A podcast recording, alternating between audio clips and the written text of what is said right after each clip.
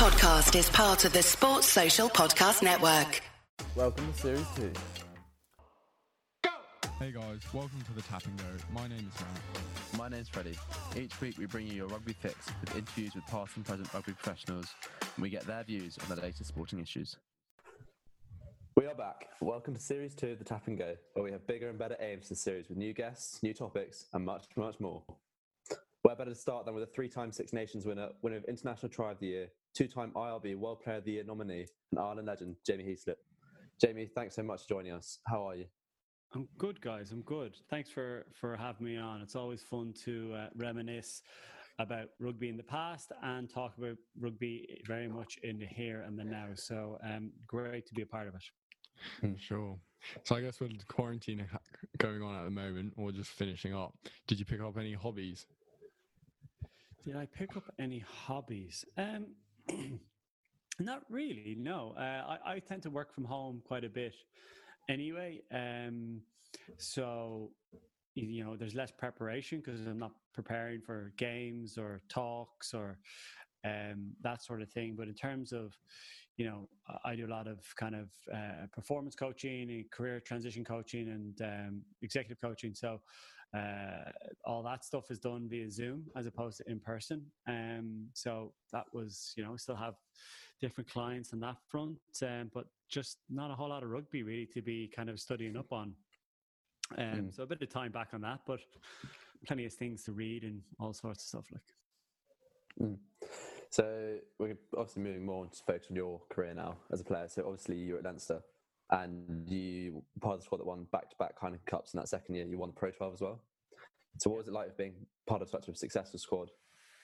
Um, it was amazing. Like I'm, uh, I'm very, very lucky to be a part of um, a time in kind of, I suppose, Irish rugby slash Leinster rugby, um, where you know we we kind of created something that hadn't been there before.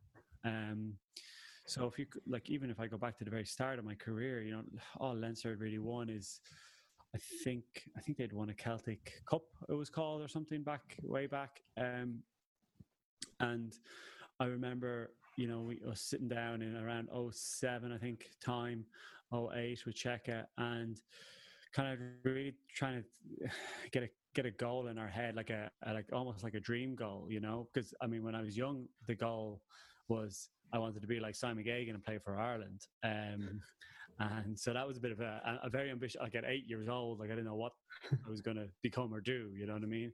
Um, but as I kind of went through the different grades and things were happening for me, and you know, um, different end goals and kind of performance and perform uh, process kind of goals were, were getting ticked off, and I was kind of moving up that ladder.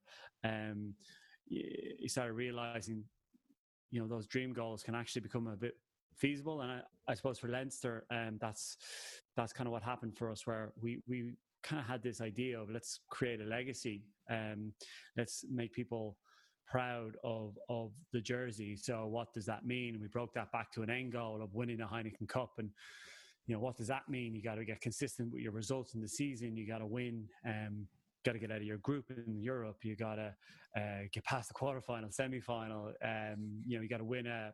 It was called the Celtic League at the time. You know, win, be able capable of winning a, a league, and that that was a great measure of consistent success. Because at the time, it was there was no knockout at the end. For a good few years, the Celtic League it was just whoever had the most points come the end of the season. Um, which I always think I actually think is quite interesting. But anyway, um, but yeah, that's that's kind of to be part of that journey and have that ambitious dream goal at the start, and then actually it, it it's sort of as you tick off these different things with Leinster, you know, uh, 08, sorry, uh, 2006 we get to a semi final, um, 2007.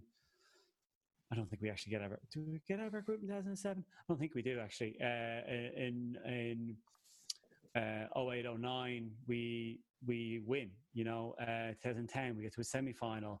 2011 we win. 2012 we win. 2013 um, we don't get out of our group, but we go on and win Challenge Cup. You know, and, and, and all these things became a bit of a, a, a very much reality and gave us a lot of confidence. And as a group, um, it, you know, to be part of that group through that transition, um, and realization of a of a dream goal was, was you know very very lucky to be part of that.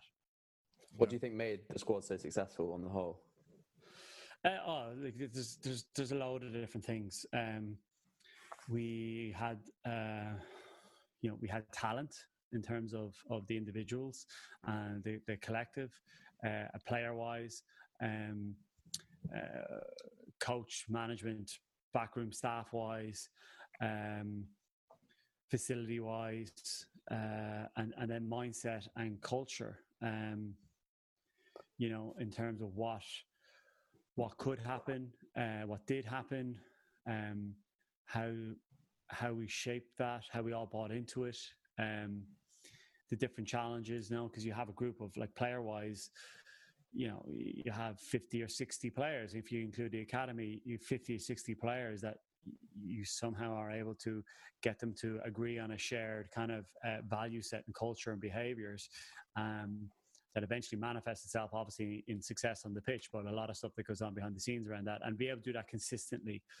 Um, as well as everything else feeding into it, you know, our the academy system, which I was the first crop basically to to come through uh, that that academy system as it is now.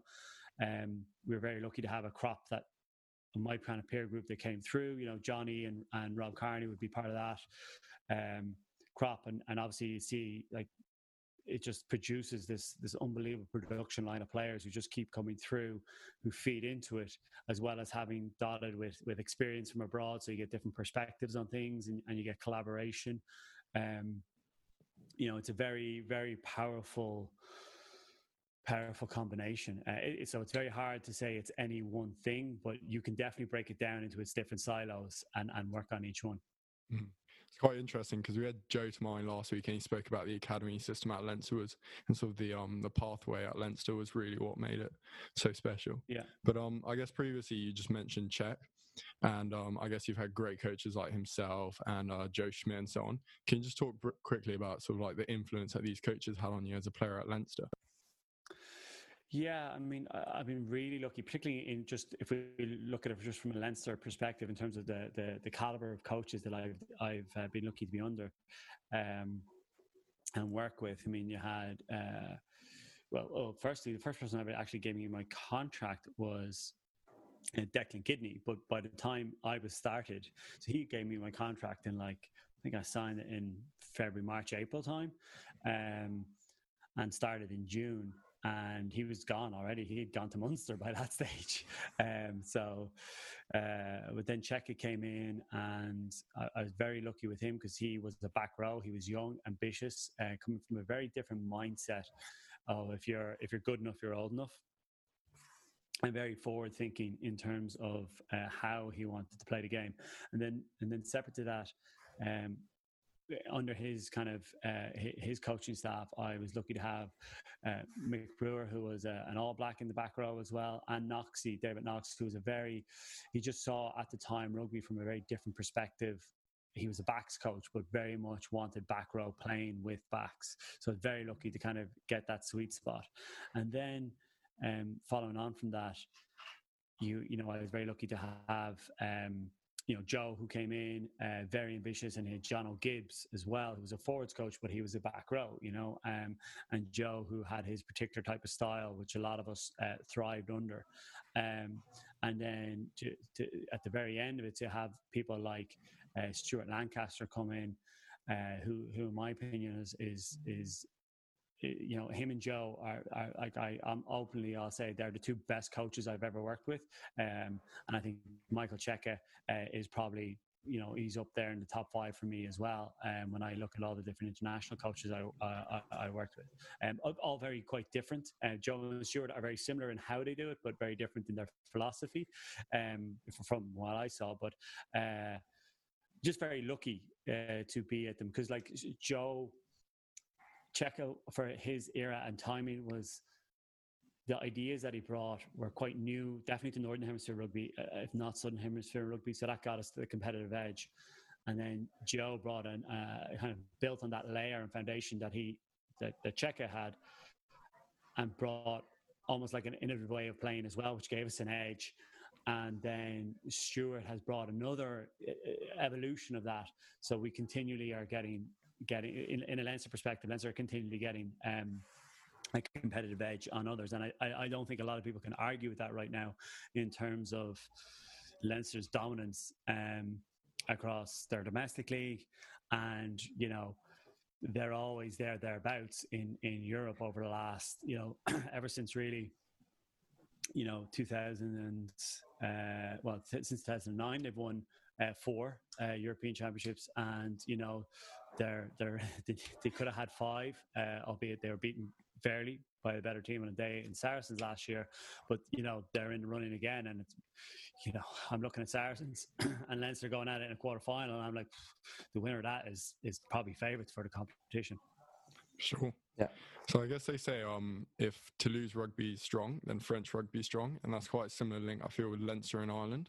Could you quickly talk about that link between, I guess, the pathway from Leinster to Ireland and sort of why there are so many who crossed?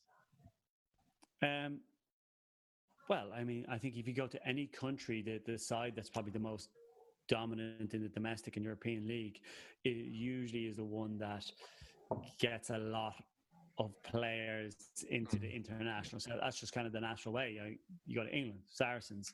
You go to um, I don't know France. It's probably Toulouse or Racing or something. You know what I mean? Like it, it's it's kind of that gets played out uh, over and over. But um, I think the fact that Ireland, Ireland obviously is a lot smaller. We have four teams to pick from essentially, because um, they they tend to not pick players that are playing abroad.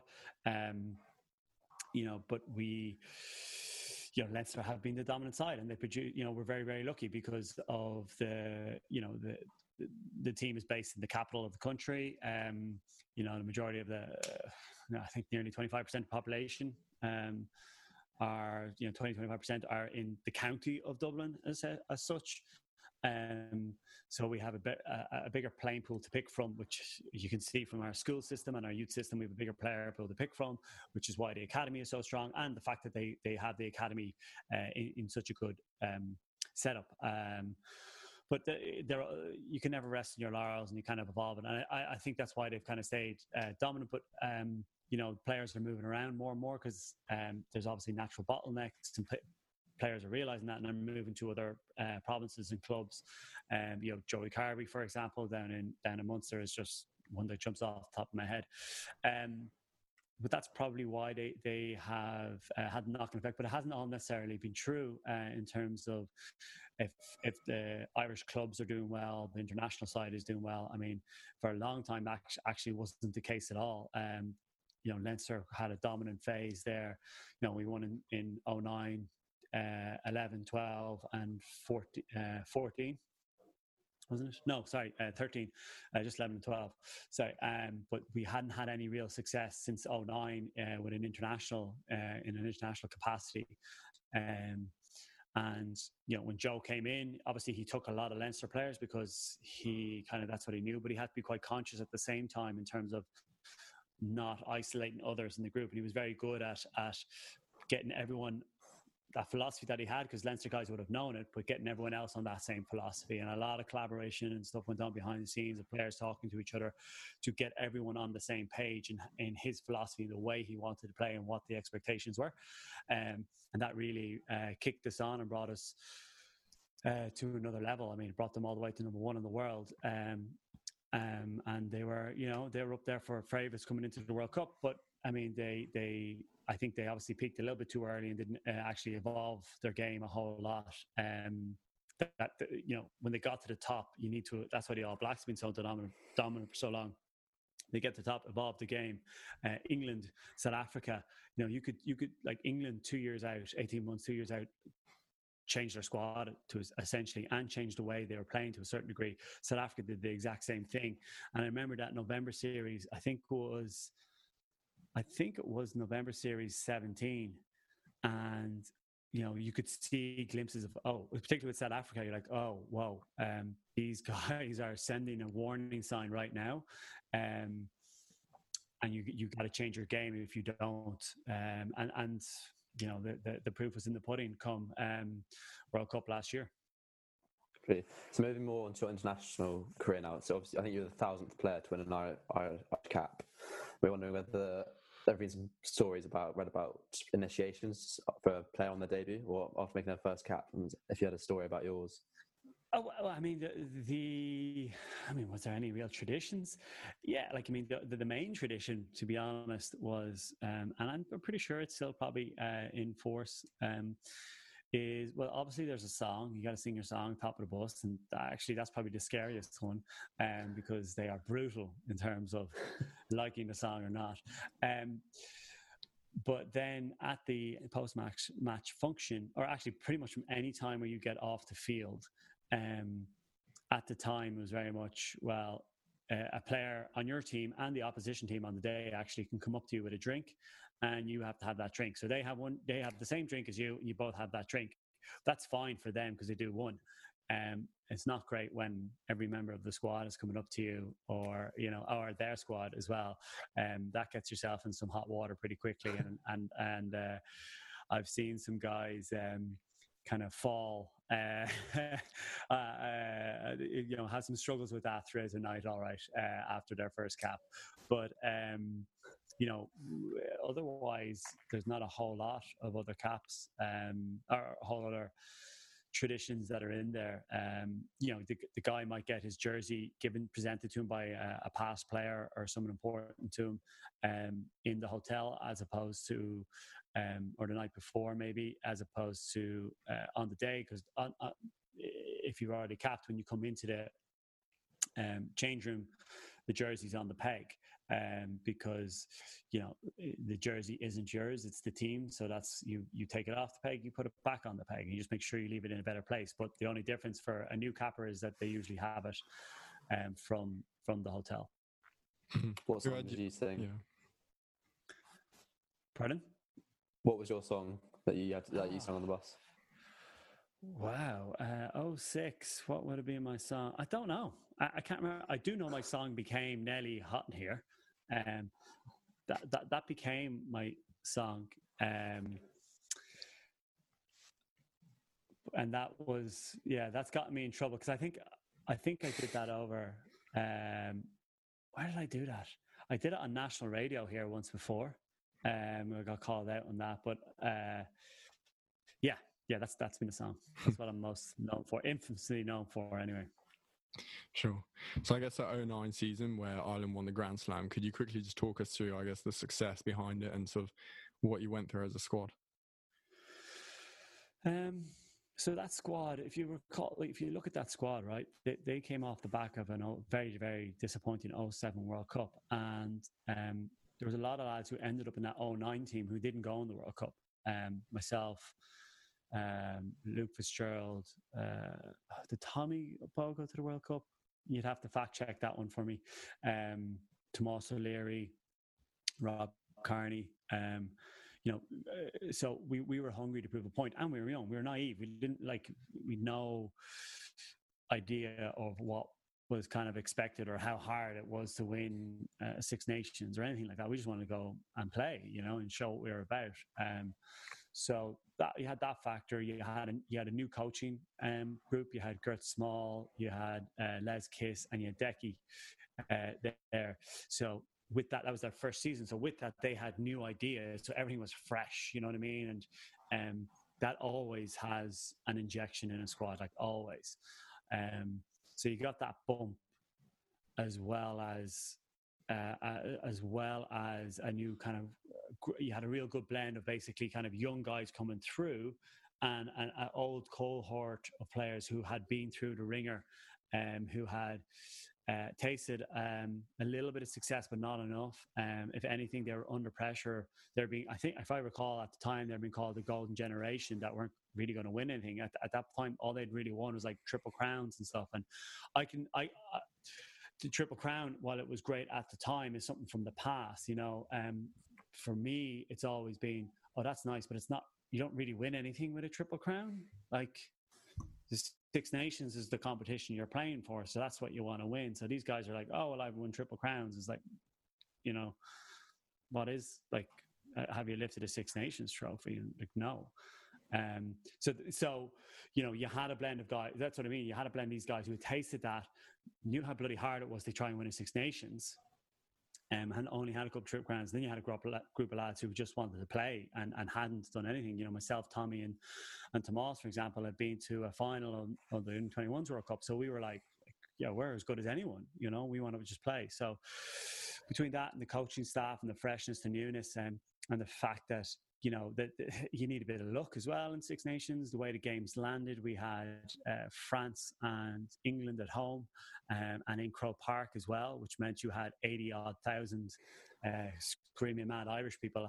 Um, Ba- ba- you know, looking for blood basically, um, and getting behind us, and, and we got off to a great start in the France game, and and once we got that momentum, um, you know, the the games panned out really well for us in terms of the the. I think it was it was France, then Italy, and then a break, and then we had England, then a break, and then we had um, Scotland and and Wales, and, and and just even you know, so you had a couple of those factors that kind of added to um, being able to control a lot of things and get early momentum in the competition, and then really break it down into one game at a time kind of scenario, which which you know paid dividends with that group. Obviously, at the end of 2009, you're then nominated for RB Player of the Year. Was this expected from your counterparts? Obviously, you probably knew you'd been playing well, but uh, definitely not from me. And and and then to be like in the company of uh, who I was and still am adamant that like uh, he was a shoe in that year. Um, no offense to Richie McCaw who got it. I just think Drico was a shoe in for that year. Um, between that and the Lions and um, just everything, you know what I mean? The the, the previous uh, November series, uh, all that stuff. Anyway. Um, it just being their company, I was like, Jesus, that's a bit mad, isn't it? Um, but it, it was look, it was very humbling. Um, it was a, a, great rocket booster for uh, wanting to get hungrier and wanting to kick on and and and try and stay at that level or get better. Um, so you could add more value to the jersey. Um, and uh, yeah, it, you know, it, it, was nice to be in their company, but I, I still thought I was miles away from from their standards. So it was a great motivating tool for me. Yeah. And you also, I guess, had the highest honor of an international player of captaining your country. Well, I guess when you first came as captain, was there anything that you particularly wanted to change from the squad and sort of freshen up? Um, no, yeah, uh, not really. Like at the time, I suppose I was very much like I will just kind of lead by example. Um, but I probably learned more about leadership in that year and the following years under Paul O'Connell than I ever did in, in terms of trying to take a bit of more of a macro view. Um, uh, you know, and, and how to be, you know, regardless, you know, you got to be self-aware, but you also got to be kind of um, what's the word like socially aware of of, of yep. the environment as well as managing different relationships, um, and then manage your self management as well. And I was very good at the self awareness and the self management, but you know, needed to work on on that kind of social aware uh, dynamic, I suppose. Um, but yeah, you were just very proud to be able to. Um, try and, and, and represent your your your team through examples um you know and and and worry about playing rugby. Uh but you know as i learned there's a lot more to it than just focusing on yourself and focusing on playing rugby. There's a there's there's there's a lot more eyes and stakeholders uh, or you know and that you that you have to manage. So obviously in 2016 you then won try of the year and so obviously that try was sort of it was quick rugby, offloading, everything. Was that something Ireland were trying to do? was that just a, a one off and it came off? Uh, no, not definitely not at that time. It was not uh, something that we were uh, actively doing, I suppose. Um, but we just one of those. I, I, you know, for me, I, am I feel a bit embarrassed get winning that try. If I'm honest, um, yeah, I was just lucky. I, I ran that line hundreds of times. You know what I mean? And never been on the end of it. It's usually a winger going in or a centre going in. If you actually look at it, Ferg McFadden is so reluctant to pass me the ball at the end of it, um, especially when he looks up and he sees me. I think he's like, "Oh Jesus!" Um, but uh, look, it was I think it typified uh, typified the team at the time. There was a lot of individual talent in that team that worked very well together. Um, I mean, particularly the backs. I mean, like Sexton, uh, Sharpain, Trimby, um, uh, Ferg, you know, they all kind of link up. I think there's something like 11, 12 passes in that, in that phase of play. Um, and I think it's that sweeping movement, obviously from 22 to try try line is, is, is what's so appealing, um, and and that it is a really good collective uh, try as such, um, and not down to any one individual brilliance. I actually like honestly, I felt so embarrassed going up and collecting the ward. I was just like. I didn't really do anything. I fell over the line, but uh, I'll take it on behalf of the lads. Thanks. Um, but look, yeah, I think that typified Joe's uh, process of of of the collective being stronger than any one individual. Um, and was, so, in, in, that regard, uh, it was a very proud moment to be at the receiving end of, of the collective. Mm-hmm. I guess like on the international stage, who would you say is sort of the toughest opposition opposition that you've played against? Like someone that you see on the team, oh. like, oh. Yeah, well, I, I tell you, um, uh, Thierry Dusautoir used to be like, I was just like, oh man, this is going to hurt today. Um, he was just like, he, he was just, he, he's not a big man when you see him, um, but just, he's just concrete. He's just, you know, and, and he just keeps coming. Either, well, either when you have the ball or when he has the ball, he just keeps coming. Um, and he's an awfully nice fella. Um, but he was always a nightmare to play against. Um, in terms of eights, Sergio was always quite difficult because he was never afraid to try anything. Uh, and also, obviously, he's he's athletically gifted as well, but he, he was always looking to try something new. So you always have to do your homework on him, and then always be ready for like who knows what he's going to do here as well. So um, the unexpected is always quite dangerous. Um, and then when I look around at other players, um, you know, I, I, think Manu Tuilagi was always probably one of the most difficult, and in a really weird way, I, I, I, I somewhat underestimated him until I actually played with him in 2013 on the Lions. Like you just thought he was an absolute, you know, beast of a man, like just a huge human who had pace. You know what I mean? And um, but actually, when you play with him, you realize that a he has a great footballing mind, really underrated footballing mind, mind, and his his distribution and his skill set are really underrated as well. Like he, he, like he's a he's a serious baller. You know what I mean? And I think I got a real um, what's the word I'm looking for? Uh, appreciation for him, even more so after 2013 Lions. But but playing against him up until that point and and since, um, yeah, he was he, he was like basically having a back in the center field that had wheels. You're like, you know, it's going. Where do you think he should be going now? Obviously, he's just been released from Leicester. I, don't know. It's a, it's a it's a strange time for players. I mean, you, have got a couple of dynamics at play. You know, does he? You know, you have this this policy that that certain unions um, enforce, which is they're not picking players if they're not playing in the in, in the country.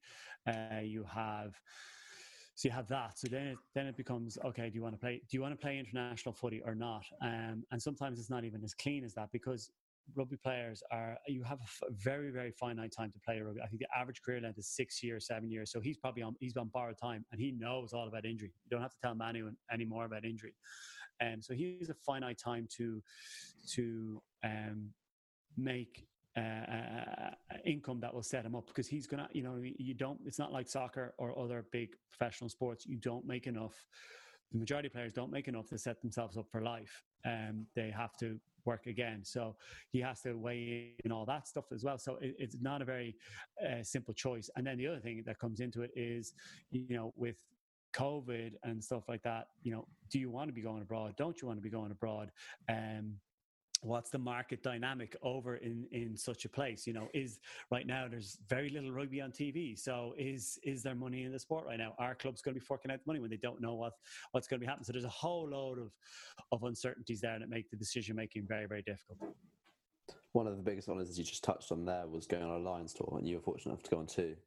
Just focusing more on Australia in 2013, we are wondering. So the first two games were really close. I think it was two points in it in both. Yeah. And then the third test was suddenly a 25 point difference. Obviously, you didn't play in it, but as a squad or as being a spectator, what really changed between almost the two different types um, of games? I think, I think in, in both games, not, not that the scoreline flattered Australia, but like we had let them into the we had let them into the game at certain points, and we'd made mistakes that we got punished for. But that's the sign of a good team where they punish you for the mistakes. Um, but you know, come the last week, they didn't make any mistakes. Most they, eh, all the kind of launch plays paid off, um, and and we, and we just we just cut them open. Um, so I think that's what the difference was. It's it's it's it's that kind of simple when you look back. Um, and in a really weird weird way like it's it's it's it's when i look back i've gone what actually was the tougher series was it the south africa one or or the um, australia one and the south african one was you know miles tougher. I, I, I to, to this day, the toughest game I have ever played in is that second test in, in 2009 against. Mm. That's without doubt the toughest game I've ever played in. Yeah, I think there were like highlight videos on YouTube of just that, the brutal hits and sort of oh. the conflict in that game. It was like, I mean, even for you, it was chalk and cheese, even in terms of the physicality that was allowed in the game. Uh, you know what I mean? Um, mm. So I'm not saying that was good or bad. It was just it was it, it was what it, it, was what it was at the time. That was just the way it was played. Um, and different things have come into it since. But uh, yeah, it was it was brutal. You're also going up against the current world champions, which sets it up very, very nicely for uh, next season in terms of the Lions go down there against the world champions again. Mm-hmm. so I guess with so a, oh, sorry. So obviously, your career got brought short because of injury, and I think your contract with Leinster would have ended in 2020, wouldn't it, if you had been fit? If, yeah, how did you sort of go about? June. Yeah, so how would, how did you sort of go about coping? Because obviously you never actually got to play your final game, having been ruled out of the test with injury. Yeah, um, it's it's a mad one. Like I, I, I would have been one of the players that would have uh, probably been a little bit more better prepared than others, but um, what I've realized is that it's still it's still very very difficult for players transitioning out. Um, there's not enough being done uh, by by people in the game to help with that because people don't realize the sacrifice that you actually have to make to have a professional career. Um, you give up a lot in terms of being able to pursue any other career or craft or trade, um, really, because the game is quite all consuming.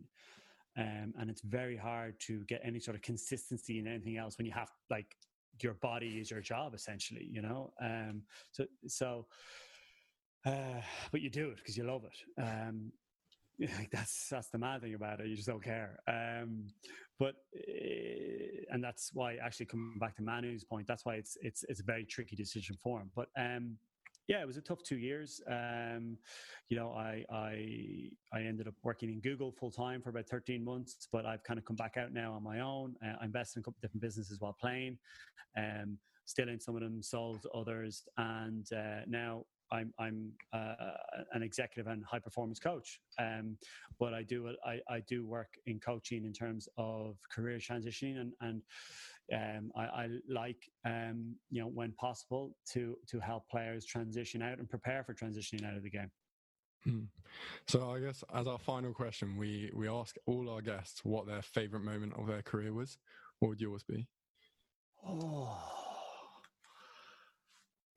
oh, that's a good one. Um, that's a very good one. Uh, you know what? Like, I I kind of have I. Mm, I have two that's like I've I've had I'm really lucky. I've been part of teams we had some class moments, right? But one of the best I, I kind of two that stand out is um 2009 uh, winning the Grand Slam. Um, that was just mental. That whole couple of days afterwards was just that.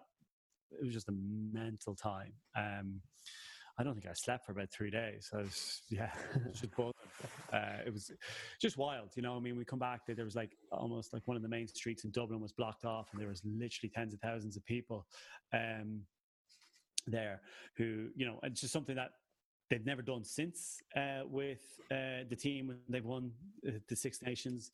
Um, so that was just mad. And then the other, it was just a pretty special time as well. You know, It just you kind of shook off this thing that hasn't been done for you know, I think, God, 40, 30, 40 odd years um, in Ireland. Uh, so that was a pretty amazing moment. And then, I, if I'm honest, 2011, um, when we won the Heineken Cup, and we came back against Northampton in the second half. There's there's one particular moment where we are you know, and, bloody European rugby showed us the whole time as they hyped the game. It's we're all in a circle, and the cup is right in the middle. No one's actually lifting the cup; it's just in the middle of the players, and everyone's in a circle, and we're just dancing, going mental, and and it was just like no one believed that we could do it at half time. We did it. Um, this collective did it, a real group effort, who were all driven towards lifting that trophy, and and and we had done it, um, and we'd done it the way we wanted to. It was a very very proud moment. Mm. Well, Jamie, I'd just like to say thank you so much for coming onto our podcast. It was a cracker of a season ep- opener. Um, and yeah, I guess like it was really interesting hearing all about, I guess, Leinster rugby and Irish rugby and all those stories that come in between. Well, look, thanks so much. It, it's good to give a, an Irish spin on it for you guys. for sure. Uh, thank you so much. Well, no thank you for all. Thank you for all you viewers listening. Don't forget to follow us on our Instagram at the Tap and Go to get all sneak peeks. Cheers. Thanks, guys.